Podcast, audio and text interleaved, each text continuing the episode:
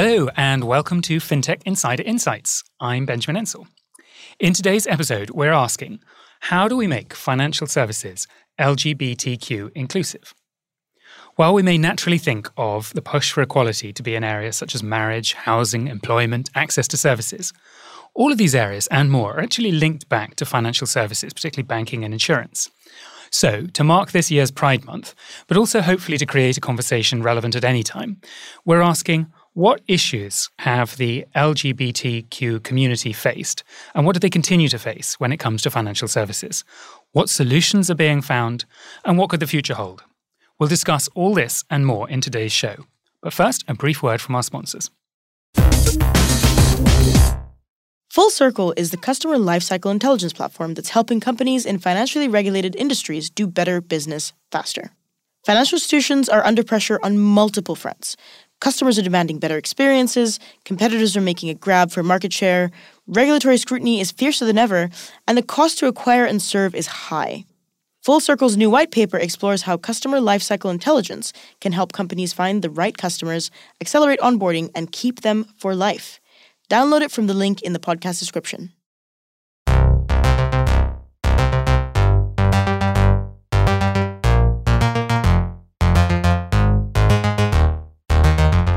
Let's get started.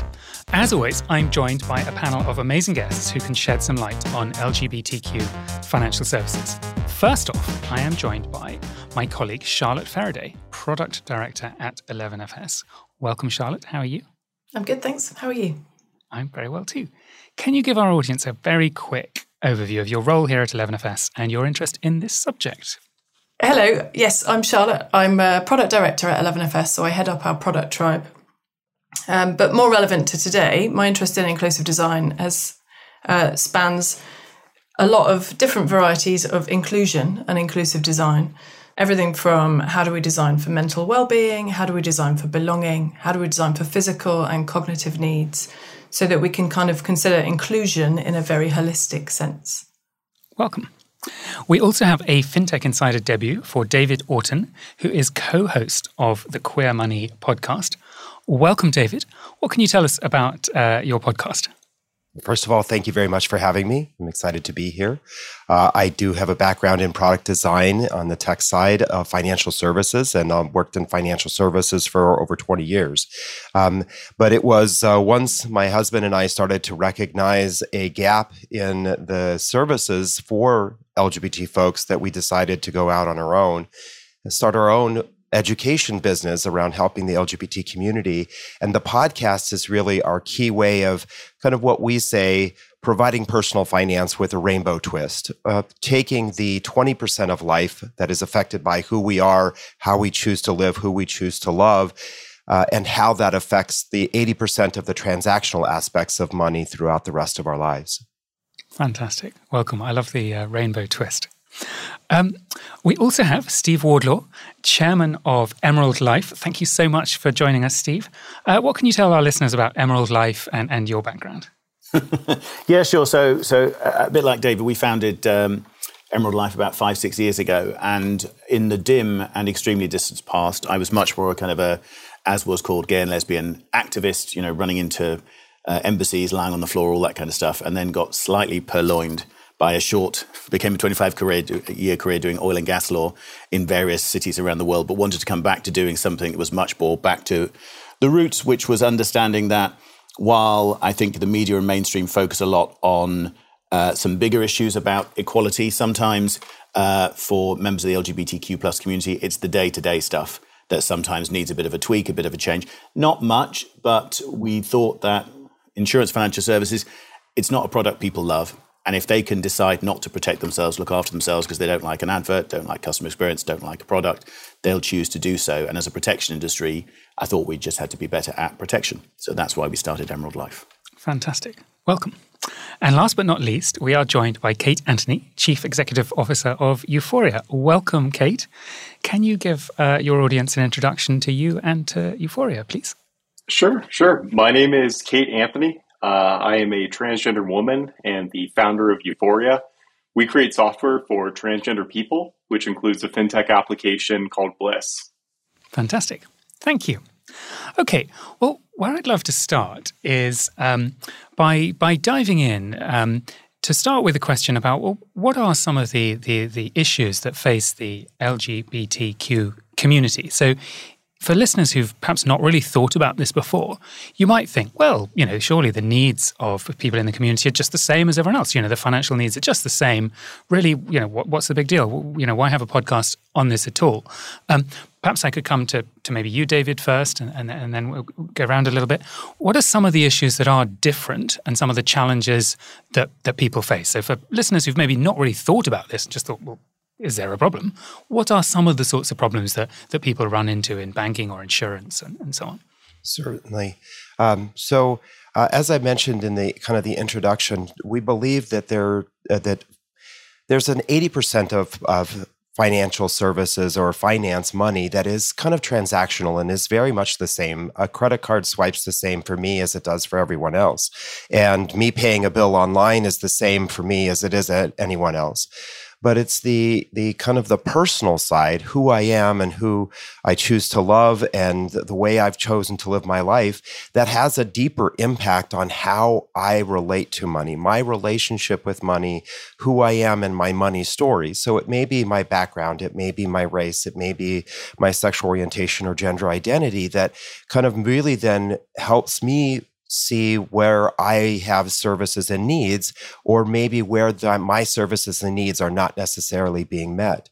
And unfortunately, we do still have a financial services industry that is very what we like to refer to as pale, male, and stale. it really is an industry that is predominantly run by straight white men. And these services have historically, for centuries, been created for and used to serve men. And then more recently, I would say, probably over the last 20 years, we have seen an inclusion of women into that. And what we're still finding is that the that in for many most the most part financial services companies are have struggling to find a way to connect to that personal side of personal finance so that they can serve the unique needs of all of their customers but especially in this case lgbt folks who have historically have had things such as uh, a, a a gender identity, sexual orientation pay gap. So we earn less. Well, how does that affect our ability to get ahead financially, to invest, to uh, to work in organizations or in companies where we have access to retirement planning or to the tools and services that actually make our financial lives simpler? So I, I, do think that's potentially a whole another podcast, John. Actually, I actually have created a whole podcast along that.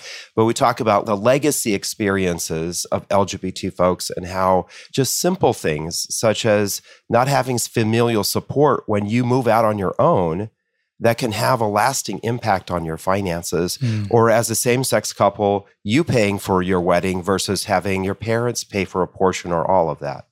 I'd love to hear you know more about some of the sort of barriers that, that people have faced, you know, either historically or, or, or still today. Um, you know, Kate, I don't know if you've got a, a, perspective on some of the sort of historic barriers that have affected LGBTQ people. Yeah, I mean, I think from my vantage point, it's it's you don't really need to look far back into the historical record to understand why financial services are really tough for a soul like mine. So pretty much everything I'm going to say is underpinned by one primary concern, which is discrimination. Um, I have walked into banks and been denied loans based on my appearance. Uh, I don't possess a literally debit or just just your appearance, nothing else. Oh yeah, yeah, yeah. It's it's it's enough to get you hushed out the door, or to have slurs thrown at you, or uh, you know, I don't have a, a, debit card or a credit card with my name on it, um, so that can cause some problems we can look at like more like intensive kind of issues like you know a kyc process that works for someone who has a legal name incongruence so if you're in the process of updating it you may have a name that's different than what's uh, appearing on id but all that comes back to is that in this day and age people look at someone like me and they decide that we are unworthy of financial services. Um, and that's the biggest thing that haunts the transgender community um, specifically in present time. I'll throw out there just kind of ta- tacking on to what Kate just said, John and I just partnered with the Motley Fool, and we did a study um, where we interviewed two, over 2,000 LGBT Americans, and 48% of the LGBT population said that they have experienced some form of discrimination by financial services. And that was actually 67% of trans folks. And just really kind of punctuates what Kate is saying here. And what folks said in that study was 44% of folks said that that discrimination in some part has inhibited their ability to achieve of a level of financial success or financial sustainability that they think that they would have otherwise. And so the discrimination is is a is a key part in preventing us from actually having a financially sustainable life, right? It's not getting ahead financially, but some people, a lot of folks in the queer community are falling behind because they just don't have access to these kinds of tools that many folks take for granted. Steve, mm-hmm. Steve have you seen the same sort of Yeah, patterns? we have, and I, there's there's definitely going on from from Kate and David's point. There's there's a couple of things about how communities, particularly minority communities, tend to work. So we've also done some data, particularly transgender customers get picked up on. You know, when you talk about fintech, some great fintech uh, for call centers like voice recognition systems where you're trying to detect fraud or stress in someone's voice will actually pick up, for instance, if the voice of the person calling doesn't in the in the system's mind match the gender of the person who's calling. I've got a, a transgender friend who who can't get through a call center because the machine will not recognize her. Um, and what happens is, particularly in communities, why we are underserved, I think, and underrepresented is you've got two things. A community, a lot of community outreach and how you develop a brand in a community is by word of mouth. And that can be positive and negative. And where you hear all these surveys about 66% of people who have bad experiences, particularly in the trans community, it, it, it permeates. So when we did some studies, uh, if you're in the LGBT community, you're twice as likely to have no insurance at all. And some of the respondents, when we spoke to them were quite aggressive about how much they hated the insurance sector because of historical demerits, particularly around life insurance and um, the AIDS crisis. And I also think it's very difficult for an industry, financial services generally, as David was saying, if your decision making body and your stakeholders are largely white heterosexual men, mm. it's very difficult to design products that are truly diverse. And in lots of cases, we've we've had off the record chats with big directors and big insurers who are nervous about it because they don't have the background to check they're either doing something amazingly constructive or they're going to have egg on their face as soon as they launch a product because something is wrong with it and they're not taking stakeholder opinion into account. So the industry is it's talking about stuff. Is it moving or changing? No. And HIV, people living with HIV, and I think the trans community are at the, the, the real cutting edge of, of still in your face discrimination. Yeah, there's a couple of really interesting things in there. One is, and I think this is probably the crux of it. Steve, you you described the community as being underrepresented, and I think actually it's that term gets used a lot, but actually you're not underrepresented; you're excluded. It's it's kind of semi-intentional. It's I think it's there aren't really enough excuses anymore for why it's just it's underrepresented. Sounds like it's an accident Mm. So mm. I think that's one thing. But also, I think going back to that piece around it's hard for the big organizations to do this well because they don't have the representation internally. All of the major banks say that they use customer centered design and that they speak to customers before they launch any new product. They'll go out and they'll do lots of research, they'll understand customer needs. Benjamin would probably argue that they could do it better, but they, they are doing that process. But the problem is they're speaking to people who look like them. And actually, by taking a more inclusive approach to the design process and speaking to a much broader range of voices, people who have very different needs, very different lived experiences, can only improve those products. But they haven't made that step yet.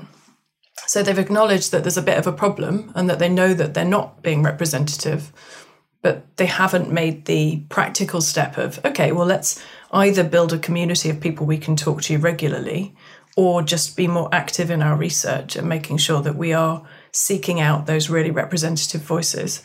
And i think that's that's kind of one of the things that's really standing in the way that that means that they keep getting small things wrong that then have a big impact I, I, think that's right. Just jumping, I think that's right. We have a big um, BIBA, the British Insurance Brokers Association, has a big annual conference every May, and even people who are very supportive of our work will introduce me as "This is Steve, the gay insurer," and you're like, unless we're actually having sex, I'm just an insurer. So it's you know, but that, to give you an, they're like, look, we've got, you know, it's almost like we've got, we've got one. Here's one. Here's one, and you're like, the fact that it's still noticeable and I trail around and he goes, "There's Steve," and they're like, "Oh yeah," like that kind of thing. It shouldn't be that. I can't. I'm I'm acting for Emerald Life. I'm not acting for AXA, Aviva, Direct Line, all this kind of stuff. And we talk to people. We're not we're not secretive about what we do, but they seem to you know once we do the talking and they feel better about themselves because they had their coffee with us, nothing seems to change. So I think you're right. At some stage, when you've asked people to change their views for a year, they could be working on it. If you nothing has changed in six years, there might be something else going on. So one last quick question on this before before we move on to sort of ha- how to start addressing some of these challenges. Where where have we seen some progress? Because you know, obviously there are there are parts of the world where people are being persecuted, and there are parts of the world where there has been some progress. Um, have we seen some useful progress in you know the United States, in some of the European countries? Um, have you seen things get better at all in the last 15, 20 years? Yeah, I mean, just kind of speaking from that, you know, unique lens of uh, the trans experience, and you know, particularly here stateside, uh, we are seeing some improvements. Uh, they're marginal, but they're improvements nonetheless. Uh, so we're seeing a number of card issuers uh, get more comfortable with allowing people to put their true name on a debit card. Uh, that's huge. there are so many components of why that enhances someone's personal safety and agency, and you know, my hope is that every bank just copies that because um, that would certainly be a step forward. And you know, even though it may not be a tectonic shift, kind of the other side of it is that you know organizations are having these types of conversations, uh, perhaps not at the length or at the volume that's required. But even when we see you know pride celebrations, you know you can tell those are employee ERG groups that are helping to stir the pot on what it actually means to be inclusive, um, and not just kind of putting the colors up, you know, when it's uh, most advantageous. So um, I think we are seeing just very incremental progress, and that's hard to hedge on as something, you know, as an indicator that's going to get better in the long haul. But, you know, it does show that we're moving forward and not backwards, uh, thankfully. So, Charlotte, can I pick up on what you were talking about, about sort of inclusive design and so on? Can you sort of tell us a little bit more about that, a little bit more about how does that look in practice? What can so for financial services companies listening to this, whether they're, you know, fintechs or whether they're more established organizations, what can and should they be doing, you know, beyond just saying hi Steve? what what what what should companies be doing?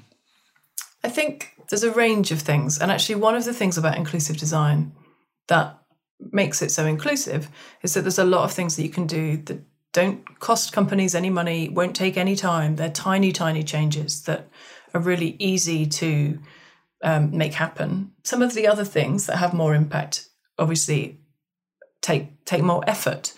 Um, the biggest single thing I think that you can do that we've already touched on is to speak to a broader range of people and it, and not just um, send out a survey and listen to the results, but actually involve a broader range of people in your research.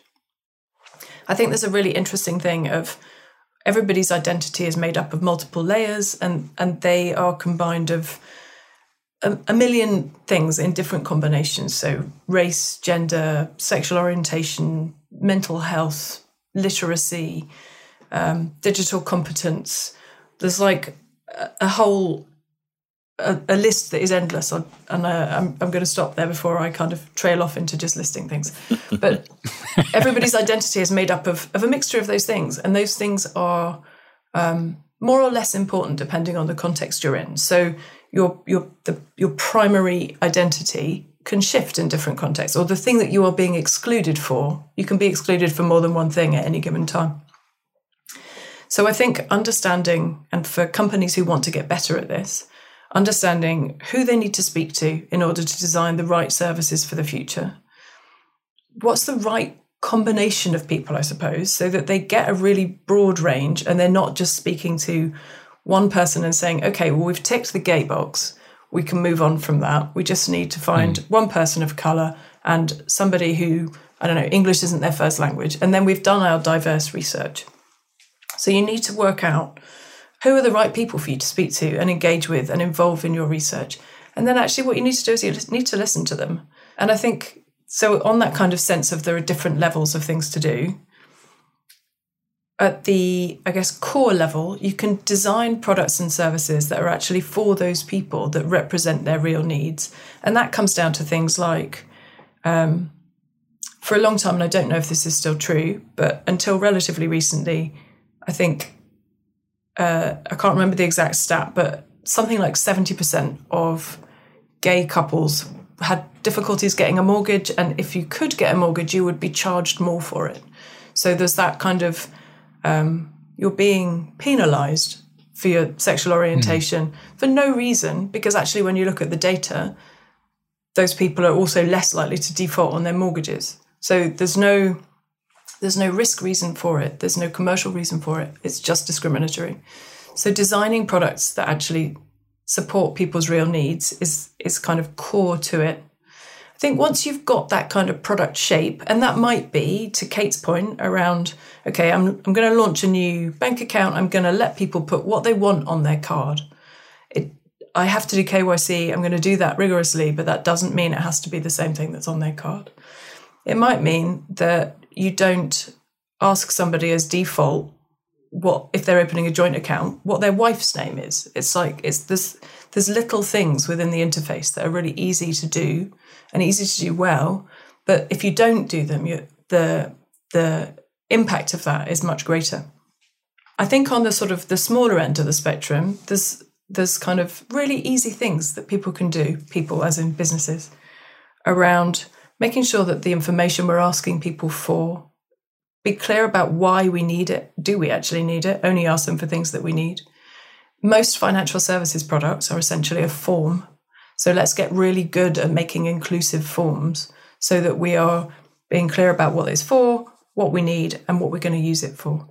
And I think that kind of, if you start from both ends, do the research at this end, and look after the tiny, tiny details at this end, then hopefully we will get to a point where we have much more inclusive products.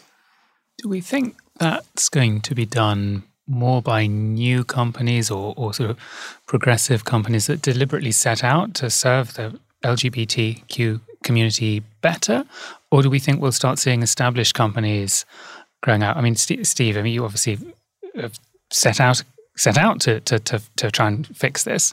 Do you think do you think that's the way it's going to end up being done around the world? As we see companies that are actually good at listening to their customers doing this and specialist companies setting up? Or do we think mainstream companies will get there in the way that Charlotte's describing? If, my dream would be to put out a, be put out of business by the big insurers in the UK and worldwide changing, changing what they've done. Um, we spent a lot of time in about 2015, 2016 seeing them all. And there's something called like the I don't hierarchy of prejudice, if you like. And you can explain a particular issue to an insurer. And we had a point where we said, we'd like this wording changed. We think this this is almost homophobic in how it's written because you're ignoring a particular case. If I was heterosexual, I'd be covered. If I was homosexual, I wouldn't be covered. You know, and they were like, oh yeah, this is this is yeah, that's pretty homophobic. The issue is, he said, system and wording change for our company is about 150 to 200,000 pounds to do. So we might be able to put it in perhaps the next time we do a system change. And I was like, oh, okay, no problem. Um, so if this wording was outright racist, what would you be doing? He said, oh, Jesus, we change it immediately. And I was like, well, I'm, I'm done here, aren't I then? Because you, what you've done is made very clear that we make a lot of good, good gestures and very nice signals to people. But when it comes down to it, and I think there isn't, how big insurers might change and big banks as well is have a proper, not a nominal, not a person who pops in for the LGBT cheese and wine, but a proper someone on the board whose job it is to drive a transformational change on the understanding that's a very big budget and probably a 10 to 15 year process. And you won't be surprised to know that's probably not on the board agendas of many of the big insurers and banks currently. Yeah, I, I think that um, John and I have some personal experience with this. Um, John and I used to work for Charles Schwab. Charles Schwab is the second largest brokerage firm and bank in the United States and have literally trillions of dollars in assets under management. We had financial advisors coming to us saying, I am a gay man. I am a lesbian woman. I work with people in the queer community, and I am tired of going out and sharing material from our company that shows a straight white couple with their golden retriever on the beach. And for hmm. several years, John and I, as leaders of the employee LGBT employee resource group across the company, we're going to our diversity inclusion group. We're going to our marketing team. We're going to our executives and saying, our company can do better by not only the current customers, but we can win more customers if we would just share some imagery or create collateral that is specific for these people working in this community. We have it for folks who are working with Chinese speaking individuals. We have it for advisors who are are working with women who are the, the the decision makers why can we not have it for our community? And after 2 years we gave up because we kept on hearing no. As part of the reason why we left the industry. But uh, to speaking to what Steve said John and I refer to this as cascading homophobia. And really what happens is there's a there's a, a an upward push from not only LGBT folks, but also uh, allies, um, individuals who truly do want to be supportive, who do want to help move things forward in these large organizations. But at some point, the decision maker has to answer to somebody who they think is either outright homophobic or has uh, in some ways insinuated that they might not be receptive to LGBT material or an LGBT person. And at that point, that ally or that decision maker, basically the cascading homophobia may, basically makes them say, okay, we're not going to move forward with this project that could be beneficial to the LGBT community. We're not going to make this change to our platform or to the wording just because it's, it, it's harder for me to ask somebody above me to say yes than it is for me to say no to somebody below me. It's easier for me to just pass that discrimination on down the line. And that your original question was do I think we're do we think we're going to see this happening from big firms or from innovators in the space? And I think that I personally think that it's going to take the innovative space, the smaller companies to show how profitable and powerful this change can be to make the heads of the top executives at some of these organizations actually turn and say, we're either going to copy that or we're going to acquire that company because this is worthwhile for our business to do. It's terrible hearing you saying some of that in 2022. You know, if we'd had this conversation 20 years ago, 30 years ago, it wouldn't have surprised me. It's horrendous, particularly this this sense you have that people are taking decisions on the basis that the person above them might be homophobic or or, or, whatever. That's, that's shocking. Um, Kate, I want to bring you back in on. You, you were talking really interestingly about sort of name changes and the particular challenges there. Um, have you seen any movement from credit agencies? Because um, that presumably must be particularly difficult for, for, for transgender people. Um, is, is that correct? Is, have you seen any sign of sort of progress there? Yeah, yeah. So, uh, you know, with kind of the, the big three out here, um, there is a way to get your name updated in their records. Uh, so it can be done. Uh, part of my work is kind of uh, indexing, you know, how to get through transition, and that is one of the latest and greatest resources we added. Um, it's challenging because it's not something you ever think about. Uh, it's not particularly exciting, and it's not particularly sexy in terms of an afternoon activity. Um, but you know, should you have the wherewithal to be able to kind of go through, you know, dig into like their forms and like you know find some blog post from five years ago that you know had the audacity to utter the word transgender, um, you can find the paperwork to get it done. So yes, it's possible. Yes, that's an improvement. But kind of the last like you know link in that chain is going to be just making that much more easier. You know, I think from a product design perspective, like Charlotte was speaking to, you know, that's one of those really obvious areas of, you know, let's just make this part of the interface. You know, let's make this as easy as clicking this and being able to upload a court ordered name change. Um, that's a that's a two click problem that can be solved by a clever engineer, and that's kind of the last piece of that. But mechanically speaking, we're almost all the way there, and that's a really positive development. at least out here in the States. I can't really speak to the UK on that one. Fantastic. Okay, we're just going to take a quick pause here and we will be back very shortly. How will Web3 unlock the future of financial services and change the way we think about money? Our first ever Web3 report takes a deep dive into the biggest conversation taking place in finance, unpacking tokens, stablecoins, ESG, DAOs, DeFi, regulation, and so much more. We also take a look at the opportunities it presents for your business. For crypto natives and newbies, head to 11fs.com forward slash Web3 report to download it today and get Web3 ready. Okay, so let's take a look at uh, what the future might hold and what we hope the future could be like. And I want to start by building on the point you were making, David, about the the, the lack of representation of the LGBTQ community in in the sort of graphic materials, you know, the pictures that that, that companies show. Um, you know, there's a bit of me that's thinking, you know, why is that so hard? You know, given the vast amounts of marketing that the industry seems to produce. Um, are there any companies that are good at it? I mean, I, I I'm look. Are there any positive examples that we can point to of companies in the industry that are that are making people feel a bit more included. Because, you know, Charlotte's made that point that this is really exclusion. Are there any good examples of who's starting to get it right and starting to make people feel a bit more included? Um, I'll start by sharing a couple. I mean, I think we know that uh, that both Mass Mutual and Prudential, who are insurers here in the United States, um, kind of led the game in the mid uh, 20 teens uh, in kind of going out and trying to understand the needs of the LGBT community by actually surveying.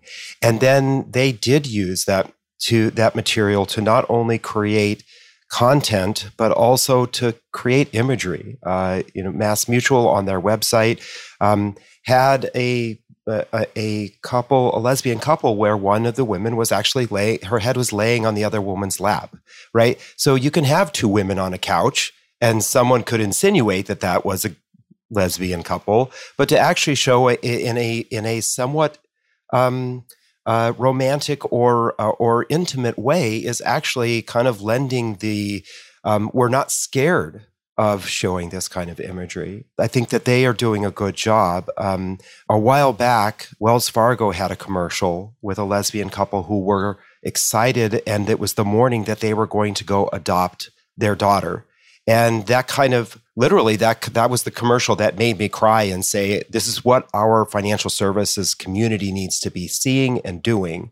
And then more recently, Capital One, a large bank and credit provider here in the United States, has done a, a great job with at the micro level, they provide education. And when they do provide that education, oftentimes they are using inclusive imagery and individuals from within their organization as providers of that education. So you may see a trans woman or trans man doing a presentation to a small group of individuals inside of one of their locations, or the invitation to come to some education may be of a gay couple with their child.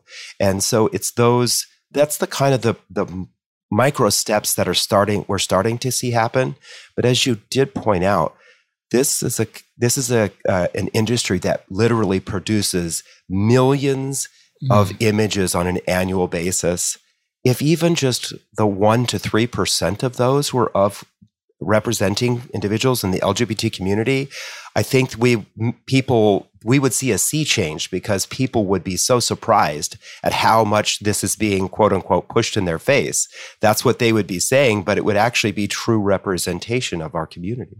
It's it's really interesting because like, you know, I completely agree with you as it relates to the, you know, LGB, you know, part. Uh, you know, and as a bisexual woman, like when I see two women, you know, part of a uh, banking ad, like, you know, it just makes my heart glow. Um, you know, it's a still very fun feeling.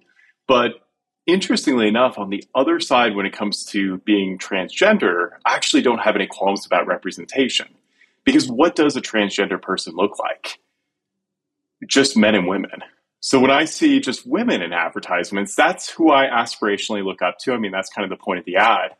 And so, you know, it's not it's not saying that, you know, everything's going well on that front. I just thought it was a really interesting juxtaposition and thinking about our relative struggles and just be like, huh, I've never thought about that as that relates to my component of identity uh, that is being a transgender woman. So just just wanted to pepper that in. Well, we we struggled a lot because the other thing we talk about a lot is in the community. There's a lot more than a than people who happen to be a couple. We maybe aspire to it, maybe do or maybe don't. It's quite difficult to put an LGBT image up that isn't a same sex couple. It's quite difficult to make it very obvious that you talk about. And we did struggle. We've got a trans advisory group on exactly imagery of someone we couldn't come to a conclusion. The trans advisory couldn't come to a conclusion on what trans imagery would be like. And then sometimes we feel bad because a lot of it is couples and a lot of the communities tend to be single. So how do you represent a single man who happens to be gay without, you know, a rack of Donna Summer albums in the background or something like that? You can't do it. You can't do it without doing a cliche. But I actually, I actually think there are ways of looking more subtle and more inclusive. We've ended up with imagery when we when we put stuff on websites of having like three, like a fan of three images because then you tell more a bit more of a story rather than just a single image. Um, but to your point about change, I think I think the what we've done here has not been great. I think the big banks and insurers have picked up some of the low hanging fruit, so they're very good now at imagery. The best uh, LGBT and queer imagery, I'd say, is Transport for London. I appreciate they're not a bank, but they're they're really good at this stuff. Um, so they've managed the imagery very well. I think they also have very well resourced LGBT employee groups where I think there's a, a, lack about going back right back Charlotte's point about kind of stakeholder inclusion is I don't think those LGBT uh, employee groups get lots and lots of money to have big events and have big floats of pride and things like that, but they're not really empowered to drive change within the organization. They're empowered. It's it's a, it's really a nice employee benefit if you're LGBT. And I'm what I notice in insurers now is a lot of the funny enough the LGBT uh, employee groups in insurance are becoming a bit more active and a bit more dynamic and a bit more of advocates to try and change their organization. So I won't mention them, but they were told one group was told you have lots and lots of money, but do not try and make our policies more trans inclusive, as in stop going on about it. Um, and there was a bit of a fracas with with a, a very well known insurance company.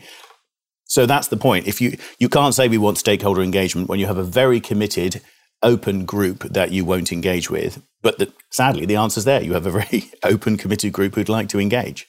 I think there's a really interesting and very odd separation within some large organizations. So, as you say, they've got these really engaged um, employee community groups over here who are um, working on the experience of working in that organization. So, they're working on their internal policies, internal ways of working, all of that kind of stuff, which is super important.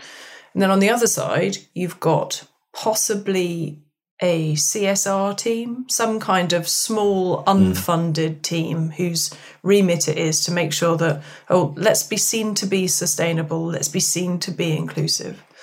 And those two groups aren't often coming together because they've got very different agendas. I mean, they haven't, but the way it's been organized by the organizations. So you end up with one team working on kind of how do we make this place better for us to work in? Totally different team thinking about how do we make this at least superficially, but actually being less cynical, how do we make this work better for our customers? And actually, it's really rare to find organizations where those two groups of people come together and work together to uh, use the kind of lived experience of the workforce to design better products for the users. And I, th- I don't really understand why that disconnect happens, but I've seen it in so many different organizations. I find it very odd. It's top down versus bottom up, isn't it? There's a there's an element of sort of top down virtue signaling going on that doesn't necessarily match the bottom up grassroots activ- activism from people who have who, who are living it every day.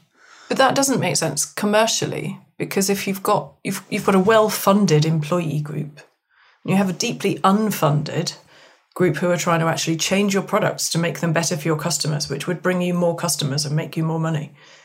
It it, just, it makes no sense commercially. No sense. I mean, because we haven't really talked about this, but then, uh, I don't know if I can use the term the pink pound, but you know, there is a lot of money in this community, right? There are plenty of very wealthy people who are being very poorly served, and it doesn't make much sense that more big companies aren't saying, hang on a minute, there's a really good opportunity here to serve these excluded, underrepresented customers better. I think that there's a, there's a tendency in the industry, and I think that this is also corporate wide. I mean, uh, all, uh, all major corporations tend to focus on the quick proof of return on investment, mm. right? I want to, we're going to spend $25,000. We're going to create this campaign. Well, it didn't return two, three, four, ten times in the first quarter. So we're going to give up on that. And the reality is, is that it's kind of like the dating process, right? You know, when when we meet someone, we don't immediately ask them to move in with us or to spend the rest of our lives with us.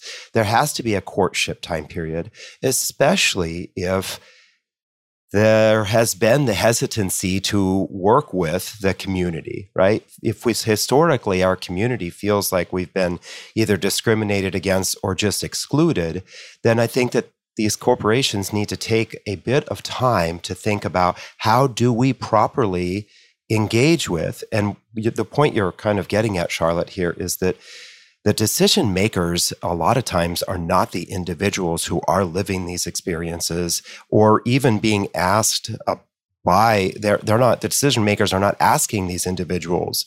So they don't have it, it, it's almost as if these employee resource groups that are there to help the business improve are also done for show. You know some of them have absolutely no teeth they are given $250 or 250 pounds a year by a corporation that's making billions of dollars. And so they're really not there.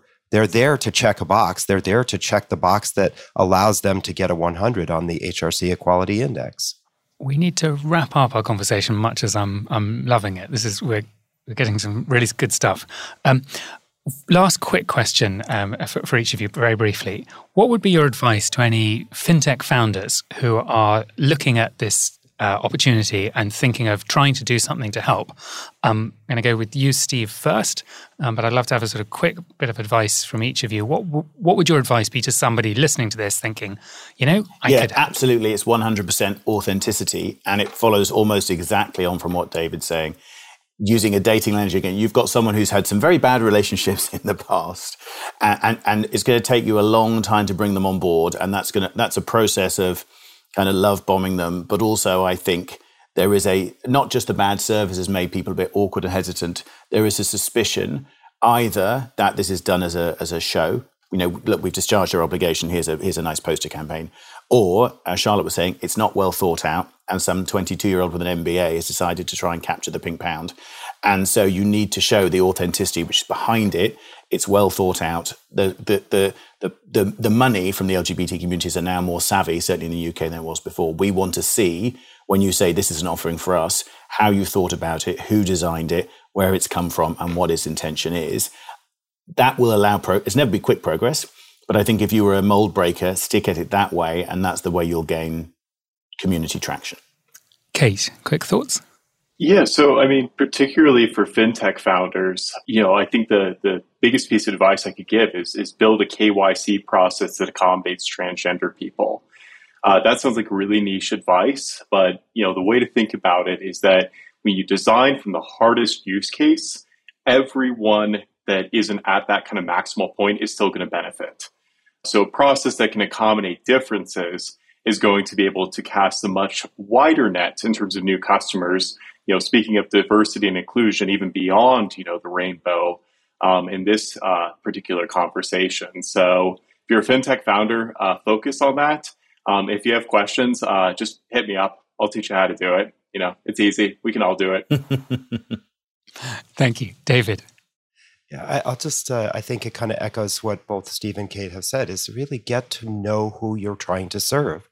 Who are your true customers? And when you understand their true needs, this is one of the things I love about what Euphoria is doing. They, they know the needs of the people that they're trying to serve. They're not, they're creating the box for that community instead of trying to push everyone else into an existing box like many of the large organizations are doing. Um, and it and it is it is um, authenticity, right? It's more than just wrapping your product in a rainbow. It's more than just having a drag queen show up as your spokesperson. Yeah, those things are great. We, as a community, we have the allies. What we truly need are the in, within these organizations are now the advocates We don't need another party. We don't need another parade. We need you to actually serve our true needs. And that's what we're, we're I think that's where we're at. And I think that's why we are seeing the hesitancy is because companies aren't sure because they haven't done the work to understand those needs. And that there, I think there are examples in Euphoria and Daylight. These are organizations that truly are showing there is a way to discover the needs if you truly want to listen. Charlotte. I think so. Building on that, I think I've got two things that are kind of, I guess, more practical. One is build a small community of who you think your early adopters are going to be and speak to them endlessly and make sure that that, that pool of people is representative of the people that you're trying to attract. So I think one of the things that we've seen from successful fintechs is that if you if you have a really clear purpose and you have strong values and that that purpose and those values align with those of your target customers you're like 30% of the way there already. Then stick on top of that a good KYC process some jargonless copy and some great imagery and and you've got a winning proposition. Fantastic. That wraps up today's discussion. This has been really great. Thank you all so much for joining and sharing um, such useful insights. Um, where can people find out a little bit more about each of you and your companies? Uh, Charlotte, let's start with you. Uh, you can find out about me on LinkedIn, or I will be writing a blog post actually about inclusive design for the 11FS website in the next week or so. So maybe keep an eye out for that as well. Okay. And Kate? Yeah, you can visit our main site, uh, www.euphoria.lgbt. And for those with the fintech proclivity, I encourage you to check out bliss.lgbt as well. And David? Um, my husband and I are the debt free guys at debtfreeguys.com, and our podcast is queermoneypodcast.com. And we're under both of those on all the socials. And Steve? Uh, business side is easy, emeraldlife.co.uk. Uh, Twitter handler, I'm still quite active, is at Wardlaw Steve for my weekend tirades against the mainstream media and their anti trans bias. Fantastic. And I'm Benjamin Ensor, and you can find me on LinkedIn or at 11fs.com. So thank you all very much uh, for listening. If you like what you've heard, uh, subscribe to our podcast. Uh, don't forget to leave us a review or tell us what uh, you'd like to hear us cover in future episodes. So if you want to join the conversation, uh, find us on social media, search for 11FS or FinTech Insider, or email podcasts at 11fs.com. Thank you very, very much indeed for listening. Thank you to my fantastic panelists. Um, have a great day, everyone, and goodbye.